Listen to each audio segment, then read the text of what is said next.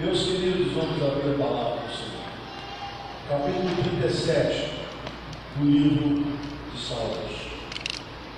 Eu quero hoje tratar com você sobre a nossa postura diante das nossas tribulações e até muitas vezes da nossa incompreensão quando passamos por tribulações e vemos ímpios prosperando. O livro de Salmos, ele vai, ele tem alguns textos que falam sobre isso. Por exemplo, o Salmo 73 é toda uma oração de Asaf, e ele estava numa crise de fé, uma crise pessoal, porque ele olhava para os ímpios, as pessoas que não temiam a Deus, e via aqueles ímpios que estavam ao seu redor prosperando, gozando de boa saúde, tudo ia bem. Ele diz que ele, o seu coração chegou quase a desfalecer. Se nós acompanharmos a palavra de Deus, por exemplo, também no capítulo 36, o salmista começa a falar: há no meu íntimo um oráculo a respeito da maldade do ímpio, e aos seus olhos é inútil temer a Deus. E ele levanta também essa questão: como compreender a relação entre fidelidade e prosperidade, fidelidade e tribulação? E também no Salmo 36, ele vai, o salmista vai levantar essa questão. Parece que é inútil temer a Deus, porque quando nós olhamos os ímpios, muitos deles estão indo bem, estão, estão prosperando, e eles não estão nem aí para Deus, nem aí para as coisas espirituais.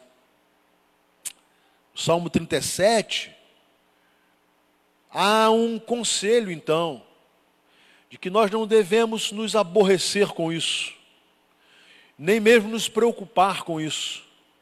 E este salmo vai nos dar alguns conselhos alguns conselhos quando nós não compreendermos esse tempo e observarmos a prosperidade dos ímpios, daqueles que não temem a Deus, e como devemos proceder para com Deus, a fim de que Ele possa trazer para nós paz e tranquilidade. Assim diz a palavra do Senhor. Não se aborreça por causa dos homens maus, e não tenha inveja dos perversos, pois como o capim logo secarão e como a erva verde logo murcharão. Confie no Senhor e faça o bem, assim você habitará na terra e desfrutará a segurança. Deleite-se no Senhor, Ele atenderá aos desejos do seu coração. Entregue o seu caminho ao Senhor, confie nele, e Ele agirá. Ele deixará claro como a, como a alvorada que você é justo, e como o sol do meio-dia que você é inocente. Descanse no Senhor, aguarde por Ele com paciência, não se aborreça com o sucesso dos outros, nem com aqueles que maquinam o mal. Até aqui. Que conflito, que encruzilhada. Que dilema. Dilema que todos nós enfrentamos no dia a dia quando nós somos acometidos de, de dificuldades, de necessidades, de tribulações e ao mesmo tempo olhamos ao nosso redor. E identificamos pessoas que não temem a Deus, algumas não creem em Deus, outras tripudiam e debocham de Deus, não têm nenhuma preocupação com o pecado, a consciência do pecado não lhes pesa, não há temor a Deus, não há fé e, portanto, nenhuma dependência de Deus. Eles não recorrem a Deus para nada, não recorrem pedindo socorro, não recorrem pedindo fartura, não recorrem pedindo privilégios, eles não recorrem a Deus pedindo saúde. E, a despeito disso, muitas são as vezes que ao nosso redor nós vemos pessoas prosperando.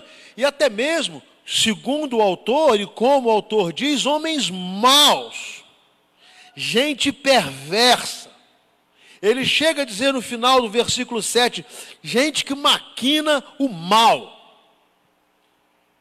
O que fazer diante dessa realidade?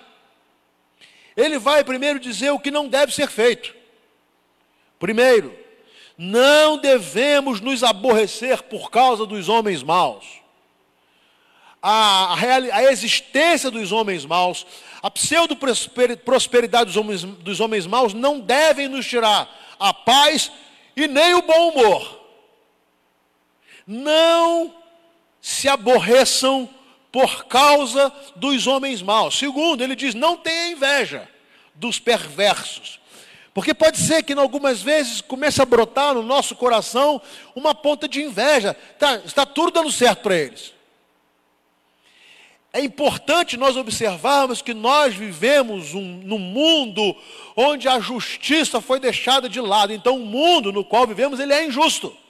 E nós, como servos de Deus, nós sofremos injustiças de todo jeito. Sofremos de injustiça, às vezes, nas relações familiares, nas relações profissionais, nas relações sociais e muitas vezes até mesmo nas relações eclesiásticas. A injustiça impera no mundo que virou as costas para Deus. Então é natural que eu e você, como servos do Senhor, enfrentemos e sejamos vítimas da, dessa injustiça. Porque vemos pessoas que não temem a Deus, que não procuram andar corretamente com Deus, prosperando, e muitas vezes nós, que apesar das nossas falhas, confiamos em Deus, tememos a Deus e procuramos andar de acordo com a vontade de Deus, não tendo algumas das coisas desejadas por nós que os ímpios desfrutam.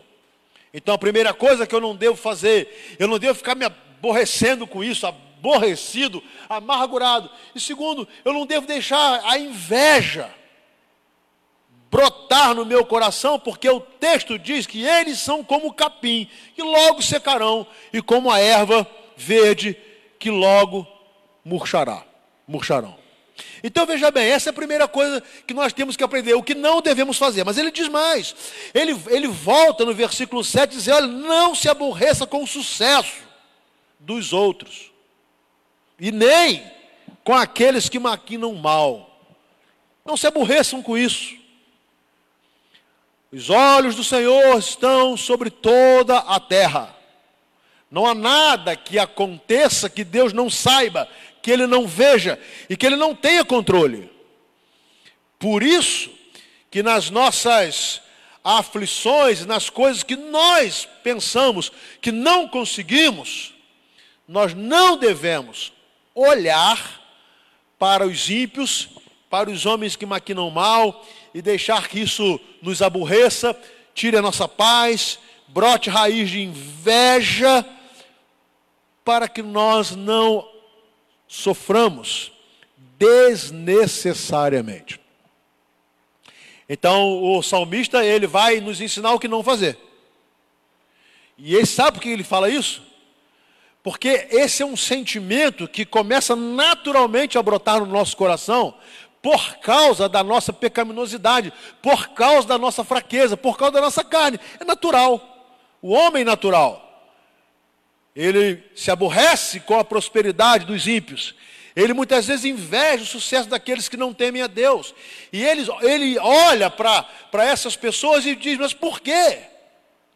Asaf vai falar no, lá no Salmo 73: tudo que eles fazem, tudo prospera, eles têm boa saúde, eles desfrutam de tudo o que querem. E ele diz: O meu coração, a minha alma chegou quase a desfalecer, até que ele caiu em si e percebeu que bom mesmo era estar na presença do Senhor e andar nos caminhos do Senhor. Mas é claro que não adianta dizer aquilo que não deve ser feito.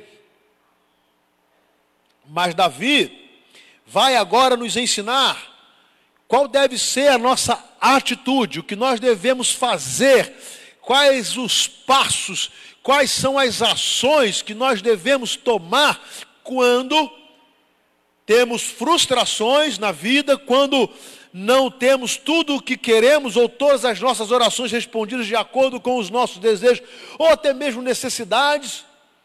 E vemos pessoas que não temem a Deus conseguindo tudo o que hipoteticamente seria bom para nós, necessariamente não. E por que, que ele vai falar sobre ações? Porque é preciso atitude. E agora ele descreve alguns verbos. Verbo designa uma ação.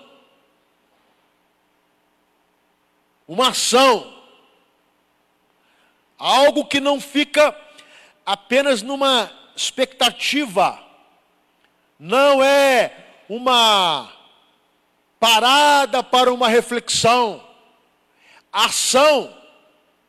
Se eu não devo invejar, se eu não devo me aborrecer, se o sucesso dos outros não deve me incomodar, então o que, que eu devo fazer? Quando eu preciso vencer, quando eu preciso de algumas respostas, quando eu preciso crescer na vida, quando eu preciso desenvolver a minha vida, seja ela profissional, familiar, emocional, eh, financeira, na minha saúde física, quais são as ações que um servo de Deus deve ter?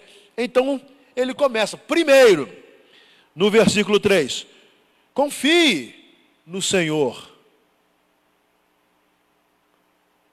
Confiar. Algo que transcende a nossa capacidade. Nós precisamos colocar na conta de um Deus que pode. De um Deus que pode fazer por nós muito além daquilo que pedimos ou pensamos, como Paulo nos fala em sua carta escrita à igreja de Éfeso. Confiar.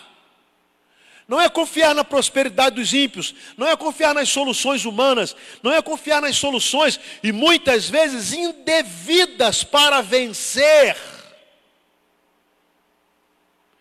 E eu gosto muito de contar um episódio de um nosso querido irmão, e posso citar o nome dele, porque ele é homem de Deus, homem de uma humildade tremenda, nosso querido irmão Antônio Mendonça, sempre lutador, sempre um trabalhador comprometido com a sua profissão, um servo de Deus, um homem que trabalha de sol a sol, ele não para de trabalhar e ainda assim dedica tempo ao reino de Deus, mas estava passando uma crise financeira muito grande, lhe apareceu uma oportunidade.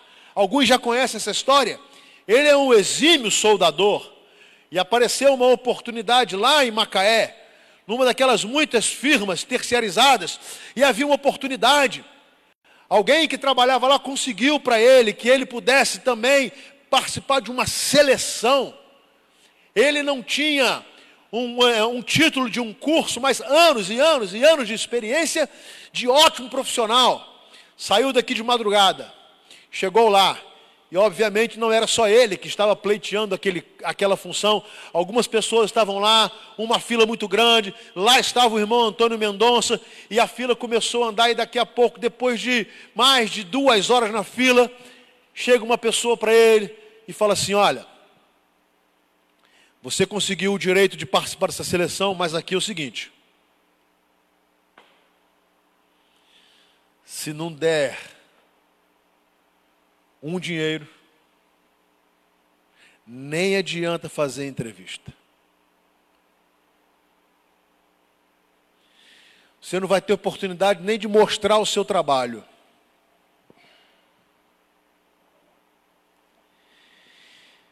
Olha aí a prosperidade dos ímpios. Olha o sucesso dos ímpios. Olha como o diabo tenta facilitar o caminho dos ímpios. E o irmão Antônio Mendonça disse assim: Bom, então eu estou fora da seleção. E aí a pessoa que tinha conseguido lá o direito para ele participar, rapaz, mas é a sua chance. Você vai conseguir. Você vai, você, você é capaz. Você tem experiência. Quando eles colocarem você para fazer qualquer trabalho, você vai sair na frente. Não se esqueça. Você terá a sua carteira assinada, você terá um bom salário, você terá periculosidade, você terá um plano de saúde que você poderá colocar a sua mãe idosa, a todas as vantagens e necessidades. Mas o irmão Antônio Mendonça falou assim: não, E ele saiu da fila e veio embora. Por quê? Porque confiou no Senhor. Confiança. Se Deus não abre uma porta, não é por uma, por uma porta que Satanás abriu que eu, que eu vou querer entrar.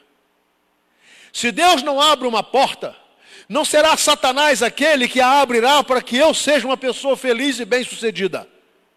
E esse irmão voltou, e até hoje ele continua na sua labuta, na sua luta de sol a sol, mas Deus não deixou lhe faltar o pão de cada dia. A sua mãe tem gozado de boa saúde, ele tem trabalhado e continua a servir ao Senhor. Por quê? Porque ele vai seguir o segundo conselho: confie no Senhor e faça o bem. Faça o bem. E fazer o correto é fazer o bem. Confie no Senhor e haja de forma que você contribua para o bem, para a justiça, para a honestidade, para a integridade, para abençoar vidas, para abençoar pessoas. Então, o nosso irmão poderia ter olhado assim, ficado aborrecido, com inveja, porque afinal de contas os ímpios iriam passar na sua frente. Mas ele disse: não, confiou e agiu. Terceiro verbo, deleitar-se.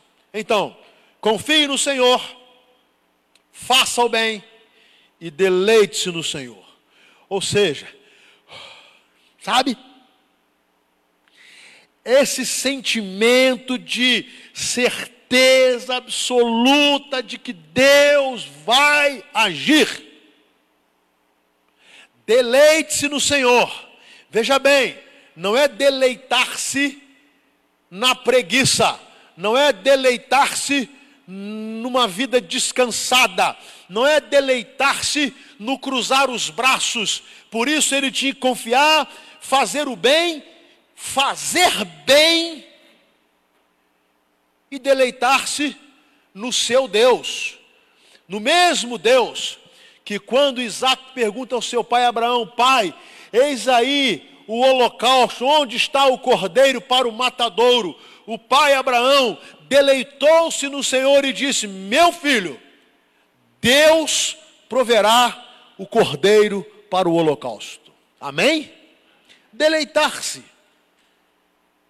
Ter uma atitude de tranquilidade, que se você entregou a sua tribulação, o seu problema, a sua crise em confiança para Deus e você anda no caminho certo, você anda no caminho do bem, você anda no caminho da integridade, Deus vai agir. No tempo dele, na forma dele, segundo o propósito dele, para a glória dele. Então, quando eu olho ao meu redor homens e mulheres ímpios e, e se, se é, dando muito bem na vida, em tudo que eles fazem, eu não devo me aborrecer, eu não preciso invejar, eu não preciso ter no meu coração um sentimento até mesmo de amargura contra eles, porque eu confio em Deus, quero agir bem para o bem, e eu vou deleitar-me no Senhor da minha vida. Mas o salmista continua. Ele diz assim: confie no Senhor, faça o bem, deleite-se no Senhor e entregue o seu caminho ao Senhor. Entregar. Entregue ao Senhor. E por quê? Porque pode ser que os desejos do nosso coração, os nossos propósitos, não sejam os propósitos de Deus. Pode ser que aquele projeto que nós fizemos para a nossa vida, em qualquer área, das demais diversas, e que nós até imaginamos que seriam bons, seriam os melhores, pode ser que não seja isso que Deus quer.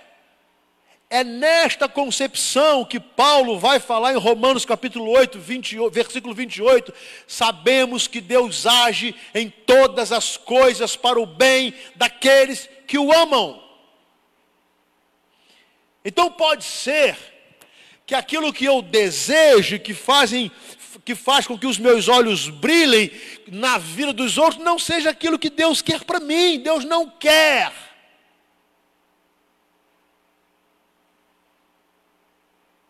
Deus não quer. Então, para saber se o que eu desejo, o que eu anseio e aspiro é o que Deus quer, eu preciso entregar. entregar o meu caminho ao Senhor, entregar as minhas decisões, entregar os meus desejos, entregar o meu futuro. Senhor, está nas tuas mãos. Por quê? Porque se eu faço isso, eu estou entregando nas mãos daquele que sabe e pode todas as coisas. Até a minha vida eu posso fazer isso. É impressionante, né? Algumas pessoas conjecturam sobre a, respeito de Jesus e não querem crer de que quando você morre você vai à presença de Deus e aí ficam é, questionando assim, mas é, onde ficou o Espírito de Jesus nos três dias em que o seu corpo ficou no túmulo e depois até a sua ressurreição? É só ler o texto. Jesus ora assim: Pai, nas tuas mãos entrego o meu espírito. Toda uma vida e até expectativa do pós-vida, Jesus entregou nas mãos do Pai. É impressionante que muitas vezes nós não conseguimos prosperar na vida, porque nós queremos segurar nas nossas mãos aquilo que deveria estar nas mãos de Deus. O que deveria estar nas mãos de Deus, sob o controle de Deus, muitas vezes nós queremos controlar. O salmista continua: entregue e confie. Entregar sem confiar não adianta. Não dá, não cabe esse ditado na relação o homem e Deus. Eu confio desconfiando. Não dá. Não dá para usar o ditado popular, eu tenho que ver para crer. Não dá. Quando eu digo que eu entrego o meu caminho ao Senhor, eu tenho que entregar e confiar. Eu confio. É impressionante que é, quando eu confio, eu transfiro para Deus, até mesmo a responsabilidade, que eu sei que Ele cuida de mim, eu sei que Ele quer cuidar de mim, pode. Então, eu entrego, mas não fico vigiando. Eu não entrego, entrego, mas não fico tentando dar conselhos a Deus de como Ele deveria agir, quais caminhos Ele deveria me levar. Eu entrego, pronto. Está nas mãos de quem sabe mais, está nas mãos de quem pode mais, está nas mãos de quem ama mais. Então, por causa disso, eu confio. Olha que coisa impressionante a palavra de Deus. Mas ele continua e diz ainda mais: olha, você deve entregar, confiar, porque ele há de agir. Ele agirá. E é impressionante que a palavra de Deus nos diz assim: o Deus falando, agindo eu, quem impedirá? Quando Deus resolve agir nas nossas vidas, ou sobre nossas vidas, em quaisquer circunstâncias, ninguém, nem o diabo pode impedir. Ninguém. Por isso que ele diz: olha, entregue o seu caminho, confie nele, ele agirá e ele deixará claro como a alvorada que você é justo, e como o sol do meio-dia, que você é inocente. A justiça perfeita pertence a Deus. Agora é interessante, confie e faça o bem, deleite-se nele, Entregue o seu caminho a Ele. Confie nele. E agora, só agora, descanse no Senhor.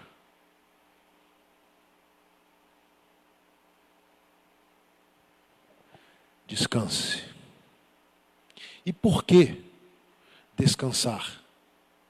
Só pode descansar diante de uma grande crise alguém que tem absoluta certeza de que a solução está por vir. E por que que alguém que confia, que faz o bem, que deleita-se, que entrega, pode descansar?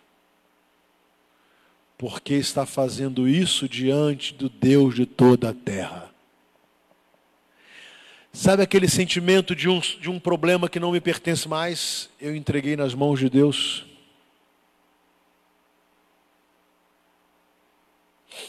Sabe aquele casamento pelo qual você tem lutado tanto?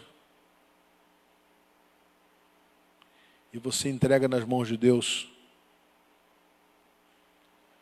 Sabe aquele filho rebelde pelo qual você tem chorado tanto? E você o entrega nas mãos de Deus.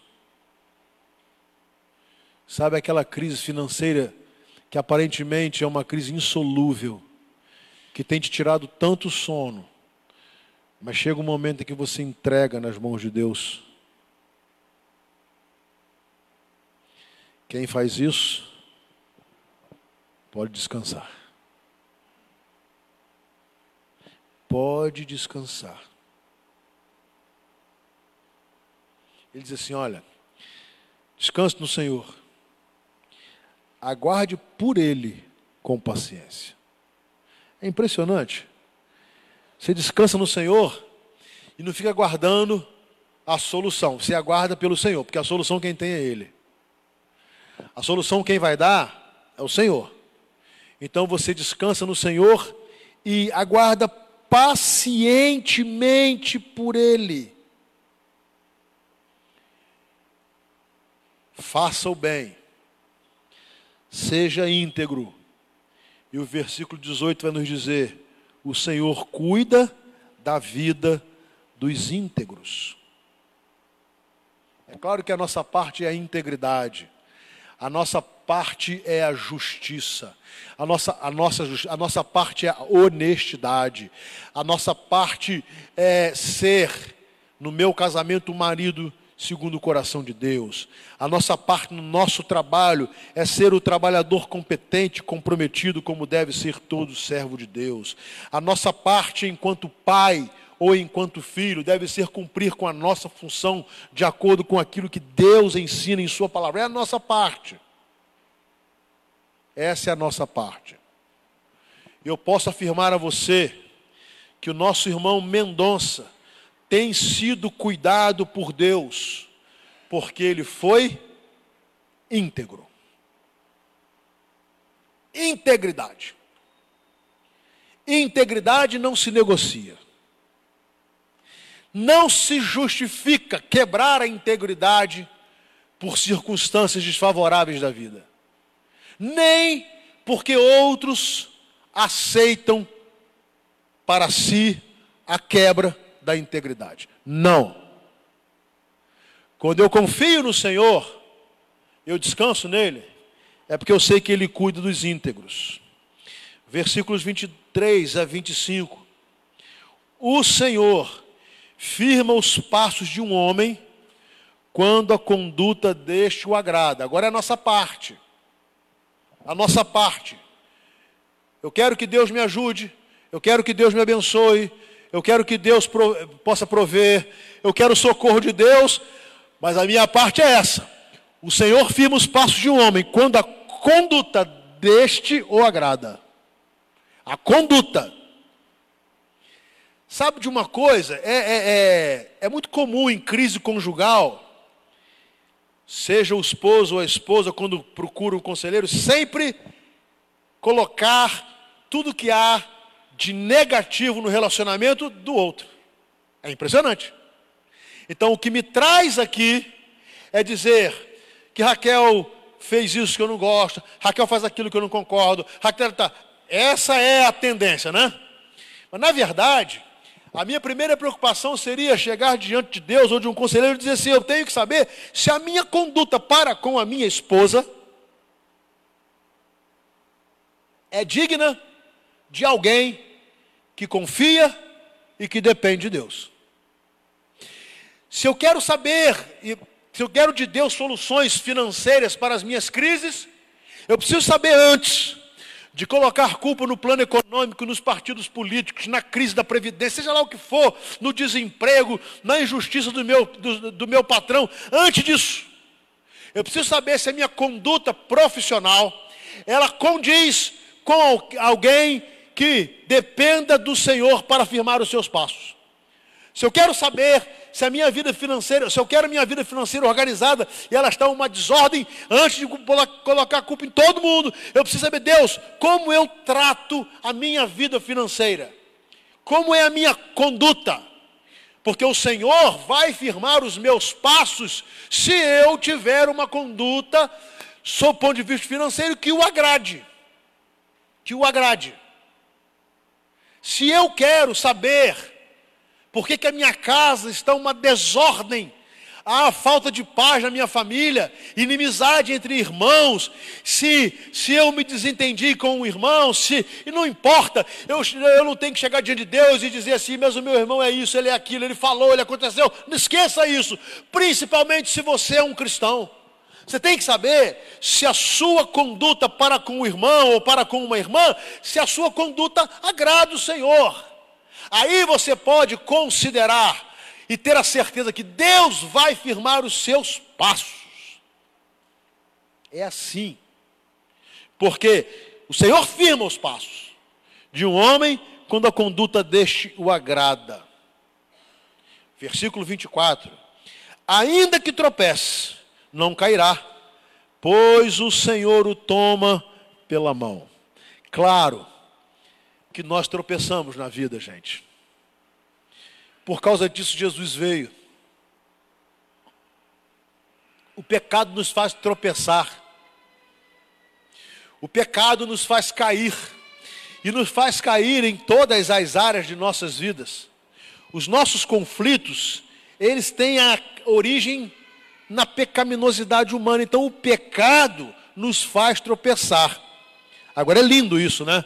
Porque Deus, sabendo que nós podemos tropeçar, ele não nos deixa cair, porque Ele estende a sua mão para nos reerguer, porque Ele é um Deus de amor e de misericórdia. Agora, é claro, para não cair, você tem que deixar Deus segurar na sua mão.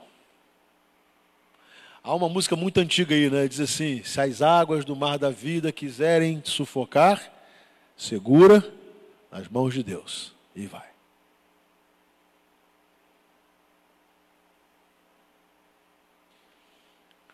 ainda que tropece. Tropeçar é uma possibilidade, é preciso que eu tenha consciência disso. Tropeçar é uma possibilidade, e é uma possibilidade para todos nós. Mas ainda que eu tropece, Deus estende a sua mão e me segura. É lindo, pois o Senhor o toma pela mão. Versículo 25 o que vale a experiência da vida? Já fui jovem, agora sou velho, mas nunca vi o justo desamparado, nem seus filhos mendigando pão. O relato de alguém que viveu longos anos. E quem vive longos anos tem todas as experiências. Davi teve todas as experiências: a experiência da adolescência, a experiência da juventude, a experiência de um homem adulto, maduro, a experiência de um rei, a experiência de um estadista, as experiências do seu pecado, a experiência com seus filhos, da rebelião dos seus filhos, da rebeldia. Ele teve todas as experiências que você possa imaginar e ele chega a uma conclusão: olha, eu fui jovem, Hoje eu sou um homem idoso. Mas eu quero dizer para vocês que eu nunca vi o justo desamparado, nem seus filhos mendigando pão. Por isso, na oração modelo, Jesus ora: O pão nosso de cada dia nos dai hoje.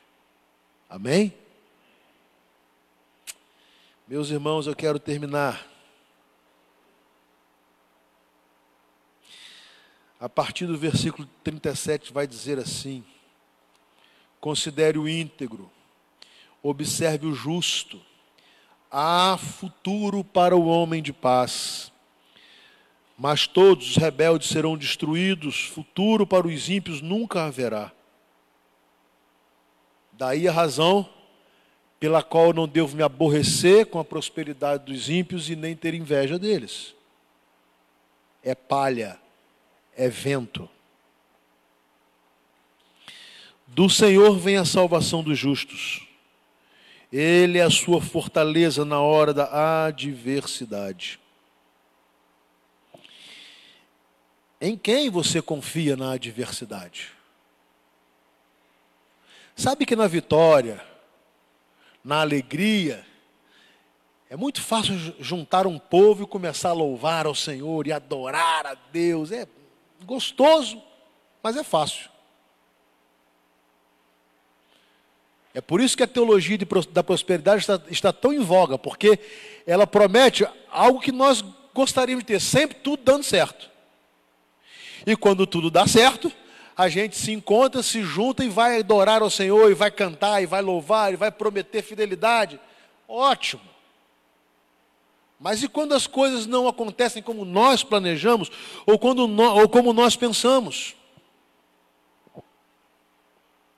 É impressionante sabermos que Deus nos traz salvação e que Ele é a fortaleza na hora da nossa adversidade. É na adversidade que nós devemos entender que Ele é Deus. Ele continua sendo bom, Ele continua sendo Deus, e chega uma hora que nós ouvimos o não de Deus. E mesmo assim, ele continua sendo bom e ele continua sendo Deus. É na adversidade. Capítulo 46 vai nos dizer isso. Deus é o nosso refúgio, nossa fortaleza, socorro bem presente na adversidade, por isso não temeremos.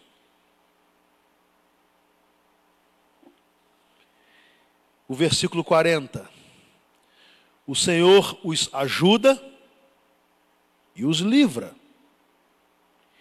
Ele os livra dos ímpios e os salva, porque nele se refugiam. Deus é refúgio e fortaleza. Meus irmãos, há uma realidade. O mundo jaz no maligno. E por causa disso, a prosperidade, a falsa prosperidade dos ímpios é evidente em muitas circunstâncias. Os homens arrogantes, prepotentes, que não têm o temor do Senhor, famílias que não zelam por princípios morais, bíblicos, espirituais. E parece que tudo está dando certo. É vento, é palha. Isso vai passar. Há uma promessa. Aqueles que se refugiam no Senhor, Ele salva, Ele livra. Confie e faça o bem. Entregue o seu caminho ao Senhor. Deleite-se no Senhor. Descansa e espera. Descansa e espera nele. Nós temos muitas dificuldades de esperar. Nós queremos Deus nos dando as soluções imediatamente, on, todo o tempo. rápido. Às vezes Deus diz assim: descansa e espera. Salmo 40, assim está escrito: Esperei com paciência no Senhor. Ele ouviu o meu clamor, tirou os meus pés de um charco de lodo, de lama, e os firmou sobre a rocha.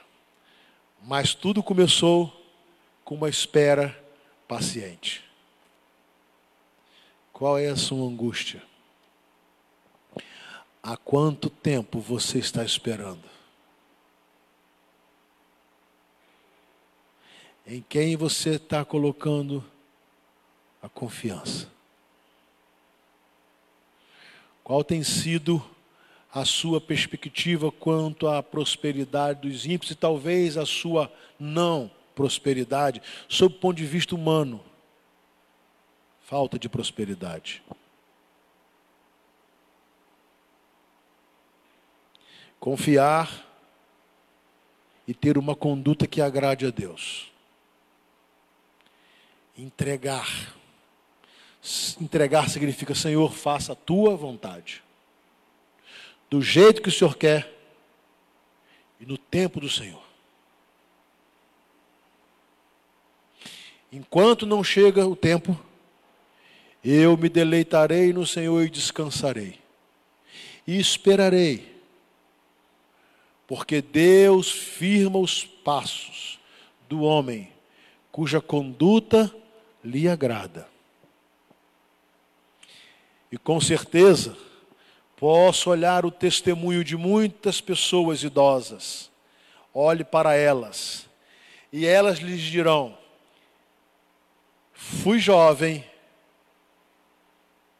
hoje sou idoso, mas nunca vi o justo desamparado, nem a sua descendência a mendigar o pão. Porque Deus promete a provisão digna para aqueles que nele confiam e que têm uma conduta que lhe agrada. Ainda que tropece, porque o tropeço é uma possibilidade baseado na nossa fragilidade, ele não cairá, porque o Senhor o tomará pela mão. Você já se encontrou numa situação que não havia, pelo menos para você, solução? Nenhuma solução. Você não via nenhuma expectativa, nem perspectiva. Zerou todas as hipóteses, todas as tentativas.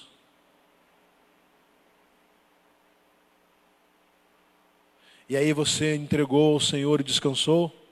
Se você fez isso, você sabe que Ele agiu.